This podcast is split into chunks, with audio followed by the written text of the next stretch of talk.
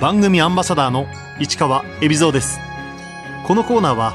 毎回一人の障害者アスリート、チャレンジドアスリートおよび障害者アスリートを支える方にスポットを当て、スポーツに対する取り組み、苦労、喜びなどを伺います。車椅子バスケットボール、萩野真世です。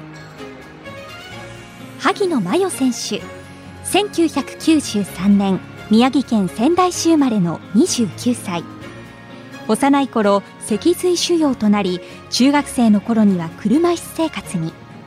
地元で日本代表の合宿を見学したことをきっかけに車椅子バスケットボールを始め、にせんきゅうねんからクラブチームの宮城マックスと女子チームスクラッチで本格的に競技をスタート。宮城マックスの日本選手権じゅういちれんぱとにせんじゅういちねんスクラッチの女子選手権優勝に貢献し、去年は東京パラリンピックにも出場。にねんごのパリ大会出場を目指しています。脊髄腫瘍のため、幼い頃から下半身は動かせず、上半身も腹筋が使えない萩野選手。胸から上だけが動かせます。腹筋が使えないので、まあ、下の方のボールを取った後に起き上がったりだとか、あとは私は後ろを向いたりするのも難しかったりするので、まあ、車椅子の操作でカバーしたりっていうのを練習したりしています。車椅子を使いながら、幼い頃からスポーツが好きだった萩野選手。もともと車椅子の生活ではありましたけれども、体を動かすことはすごく好きだったので、普通の小学校や中学校に通っていたので、友達と遊んだりっていうのは活発にやっていました。車椅子バスケットボールを知ったのは、ある記事がきっかけでした。にせんはちねんの北京パラリンピックが近づいてきた頃に、地元の新聞に東京パラリンピックにも出場していた藤本怜央選手と、日本代表の男子のアシスタントコーチをやっている藤井慎吾選手が載っていました。見てみたいというよりかは、まずそこで障害者スポーツっていうものを知って、車椅子に乗った状態でスポーツをしているっていうのがかっこいいなというふうに感じました。萩野選手はその後、日本代表の選手たちを直接見る機会に恵まれます。女子の日本代表の合宿が宮城県で行われるっていうことを、また母親が記事に載っているのを見つけて、まあ、体験会をやるっていう記事だったので、そこで実際に車椅子バスケットボールを生で見たのが初めてでした。まあ、本当に車椅子のブレーキをする音だったりだとか、ぶつかり合う音だったりっていうのを肌で感じて、あとは車椅子に乗った状態なんですけれども、全力でスポーツをやっているっていう姿が本当にかっこよくて、まあ、本当に魅了されました。そこで初めて競技用の車椅子に乗せていただいて、体験してみました。萩野選手はまず、地元のクラブ宮城マックスに入団。日本代表選手やトッププレーヤーが大勢いる強豪チームです。女子の合宿を見に行った時に、宮城マックスに所属していた、東京パラリンピックでもキャプテンを務めていた藤井久美選手がいらっしゃって、宮城マックスというチームがあるから練習見においでよっていうふうに声をかけていただいて、そこで入団したのがまずきっかけだったんですけれども、まあ、最初は体育館の空いてる端っこで走り込みっていうのを中心にやっていました。にせんはちねんぐらいから少しずつ通い始めて、高校受験が終わったら本格的に始めようと思って、高校生になってからチームの練習に通うようになりました。今、男子のチームの中で女子が出場できるんですけれども、本当にじゅうねんまえは男子チームでは全国大会には女子の選手は出れなかったので、地方の練習試合に出してもらったりっていうところから始まったんですけれども、まずは本当に車椅子の操作ができないと練習には混ぜてもらえないという形だったので、練習に通って走り込みだったりチェアスキル練習していきました。萩野選手の障害の程度に応じてつけられる持ち点は いってんご。障害が重いローポインターですが、障害の軽いハイポインターに負けない動きをするのが特徴です。もともと宮城マックスで鍛えてもらったっていうところはすごく大きいんですけれども、男子の中で練習するっていうところで、大きな選手だったりっていうところに立ち向かうっていうのは普段の練習から積み重ねていったものがあったので、そこで自分が大きい人を止めたりだとか、まあ、自分が得点するっていうところが貢献できる部分であるっていうのを感じる部分もあったので、まあ、ローポインターながらもそういう動きができたらいいなと思いながらやっていきました。宮城マックスの中で萩野選手の役割は、宮城マックスでの役割っていうのはやはり高さのある選手がたくさんいるチームなので、まあ、そこを活かせるような、まあ、自分が壁になったりだとか道を作ったりっていう役割はすごく多くなったりするんですけれども、その中で自分はパスを出すっていうところも重要だと思っているので、このインサイドに入った選手にパスを出すっていうところの役割も果たせればいいなと思って動いています。体格は決して大きくない萩野選手、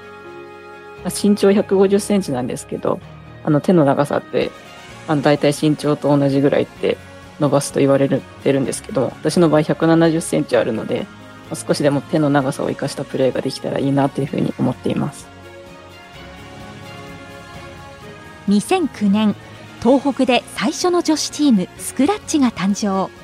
萩野選手は宮城マックスと掛け持ちで参加しています。女子のチームは全国でも本当に少ないんですけれども、これまで東北に女子のチームがなかったんですね。それでちょうど私もちょうど競技を始めて、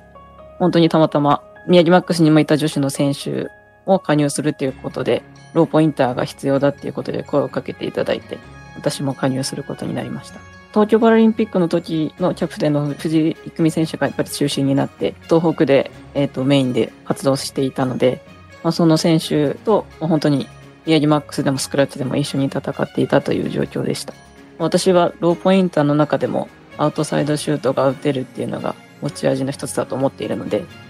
そこでチームに貢献できるようにプレーをしています。萩野選手が初めて女子日本代表のメンバーに選ばれたのはにせんじゅうねんの世界選手権でした。まだまだ本当に未熟者で選ばれたので、先輩方の姿をしっかり目に焼き付けて、これからしっかり成長していきたいなというふうな思いで臨んでいました。チーム的には出場チーム中なないで終わったんですけれども、私も少し試合には出させていただいた記憶はあるんですけれども、日本では味わうことのない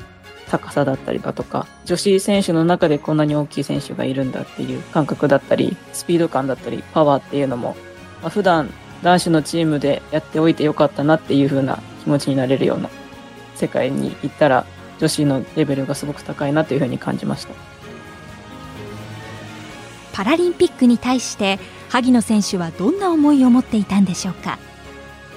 私はにせんじゅうにねんのロンドンパラリンピックに出場する予選にも出場していたので、その時から本当にパラリンピックっていうものに対しての思いはすごく強くあったんですけれども、女子の日本代表はにたいかい連続で出場を逃していましたので、そこに行きたいなっていう思いで常に臨んでいました。日本っていう国でこんな世界最高峰の戦いができるっていうのはすごく嬉しいことだと思ったので、できれば出場したいなというふうに思っていました。そして東京パラリンピックの女子代表に選ばれます。一次リーグ、日本は初戦でアジア・オセアニア地域の強敵オーストラリア相手に圧勝しました。自分たちのシュートがすごくシュートタッチが良くて、しっかり得点できていたっていうのは勝因の一つだったかなというふうに思います。私は緊張というよりその場に出場できる、その会場に入れることがすごく楽しむことを意識しているので、本当に東京パラリンピックという場所にいることだったり、観客はいなかったですけれども、まあ、会場の雰囲気っていうのを感じながら、この場所でできるということを楽しみながら試合に臨んでいました。続くイギリス戦にも勝ちますが、カナダ、ドイツに連敗し、一次リーグはにしょうにはいでさんい通過。準々決勝、日本は強敵オランダと戦うことになりました。オランダは本当にローポインターでも日本のハイポインターと同じぐらいの身長になってしまうので、高さの面で勝てないっていうところは分かっていたので、どれだけゴールに近づけさせないかっていうのを目標にやっていたんですけれども、やっぱり相手の速さだったり高さだったりっていうのに圧倒されて負けてしまったなっていうふうに思いました。オランダにははちじゅうにたいにじゅうよんで完敗。ごいろくい決定戦も再びカナダに敗れ、女子日本代表はろくいで東京パラリンピックを終えました。カナダとは予選でもやっていたので、まあ、カナダにその敗れてしまったのは本当に悔しかったですけれども、に大会パラリンピックに出てなかった日本としては、まあ、世界ろくいっていうのは本当にここからまたステップアップしていける順位なんじゃないかなというふうに感じました。メダルのために必要だと感じたものは、やっぱり競った中でのシュート力っていうのは、海外の選手は本当にここぞというところのシュートがうまいなっていうふうに肌で感じましたので、そこは日本のこれからの課題、大きな課題だなというふうに感じ、感じています。東京パラリンピックでは男子代表が銀メダルを獲得する快挙を演じました。やっぱり車椅子バスケットボールで世界でメダルを取るっていうのは本当に本当にすごいことだなと思ったので、宮城マックスのチームメイトもいましたし、すごい快挙を成し遂げたなっていうふうに感じました。閉会式の時に銀メダル触らせていただきました。あの重みは取った人たちにしかわからないんだろうなっていうふうに、私実際持った時も重かったですけれども、次は自分たちがこのメダルを取りにしたいなっていうふうに感じました。次のパリパラリンピックはにねんご、パリを見据えて萩野選手は今どんなトレーニングを行っているんでしょうか。個人的な課題としては、世界に勝つには日本は小さいので、えーと、外からのシュートだったりランニングプレーっていうノーマークでのシュートっていうのを確実に決めていくことが必要だと思うので、まあ、自分の課題としてはこれからはスリーポイントも含めたアウトサイドシュートっていうのをしっかり決めていけるようなレースになっていきたいなというふうに思っています。萩野選手の競技用車椅子は専門メーカーの松永製作所の特注品です。東京パラリンピックの時も男女ともに松永製作所の車椅子に乗っている選手はたくさんいたと思うんですけれども、本当に自分の体に合わせた車椅子っていうのを一台一台作ってくれる会社でもありますし、私の特徴としては体の歪みだったり斜めに体がなっている部分もあるので、まあ、そこに合わせたクッションを自分の型を取って作ったりだとかっていうところを重点的に作っています。現在の練習環境は、宮城マックスの練習は週にさんかい、スクラッチの練習は月にいち、にかい、集まれるタイミングが少ないので、女子のチームの練習は数少なくなっているんですけれども、その中でチーム練習っていうのは重ねています。萩野選手は東京パラリンピックを前に競技に専念するため、企業とアスリート契約を結びました。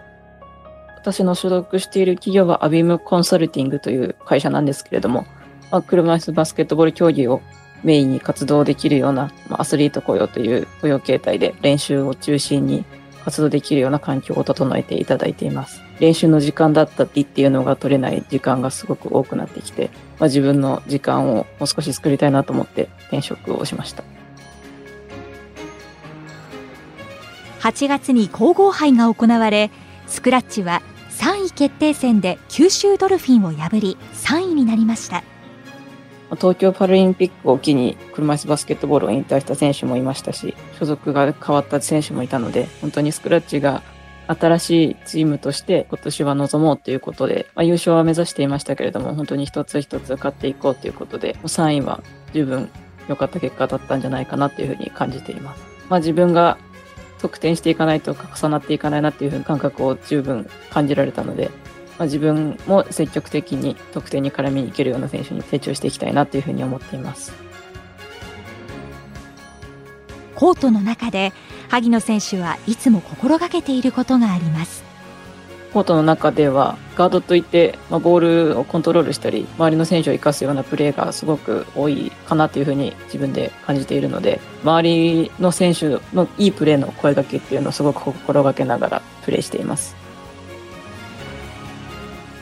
パリに向けて今後目標にしている大会は、国際大会では世界選手権というのが直近であるというか延期になってしまったんですけれども、世界選手権で少しでも上位に上がりたいなというふうに思っています。場所はドバイでやる予定になっています。萩野選手には競技生活を励ましてくれる大好きなアーティストがいます。スマップのこの時きっと夢じゃないです。にせんはちねんの北京パラリンピックを初めて注目してすごく見ていた年というか、初めてすごく没頭した年だったので、その時に流れていた曲っていうのもあって、パラリンピックを本格的に目指そうと思えた時の曲なので、すごく思い入れがあります。競技を離れた時の気分転換は、車椅子バスケットボールやる上で移動する手段として車がすごく欠かせないものになっていまして、まあ、自分が普段乗っている車椅子と競技用の車椅子とっていうのを積みながら自分で運転するんですけれども、運転っていうのがすごく自分の中で息抜きの一つかなっていうふうに思っています。宮城マックスの練習に行ってもう初めて見た時にみんな自分で車を運転していて、もう何でも自分でやれるんだなっていうのを学ぶことができて、その頃はまだ高校生だったので、早く自分で車を運転してどこにでも行きたいなっていうふうに思っていました。萩野選手は普及活動にも熱心に取り組んでいます。宮城県東日本大震災があった時からすごく復興支援っていうところで普及活動というか車椅子バスケットボールを通じて社会に貢献するっていうような活動もたくさんある中で、自分も少しずつ関わらせていただいていたので、小学校だったり中学校だったり講演会だったり体験会っていうのを通じて車椅子バスケットボールを少しでも多くの人にしてもらえたらいいなというふうな活動をしています。震災の時、萩野選手はどこにいたんでしょうか。たまたま卒業式が終わってすぐだったので家にいました。海ではなかったんですけれども、本当に停電だったり断水だったりいっかげつかん家から出ることができなかったので、すごく大変な思いをしていました。私の少しの活動で、まあ、普及活動だったり、まあ、元気になるような方がたくさんいてくれたらいいなと思うので、これからも続けていければいいなと思っています。萩野選手にアスリートとしてこれからの夢を伺いました。男子の車椅子バスケットボールが銀メダルを取ったということで、すごく車椅子バスケットボールが認知されてきたスポーツの一つなんじゃないかなというふうに感じているんですけれども、まあ、女子がこれからもっともっと多くの人に知ってもらって、女子もしっかり、えーと、競技をやっているっていうところを見ていただいて、少しでもお元気だったりパワーを与えていけるような存在になれたらいいなというふうに思っています。萩野選手にとって車椅子バスケットボールの魅力とは。車椅子に乗ったら障害がある人もない人も関係なく全力でスポーツを行えるっていうのが私の中では魅力の一つだなっていうふうに思っています。今男子のチームの中で健常の選手だったり女性の選手だったりっていうのも一つのクラブチームの中で活動できるようになってきたので、障害の重い選手も軽い選手も健常者の方も一緒に車椅子バスケットボールをやるっていう習慣がすごくついてきたので、まあ、そういうところではいろんな人に車椅子バスケットボールをやってもらえる機会が増えてきたんじゃないかなっていうふうには思っています。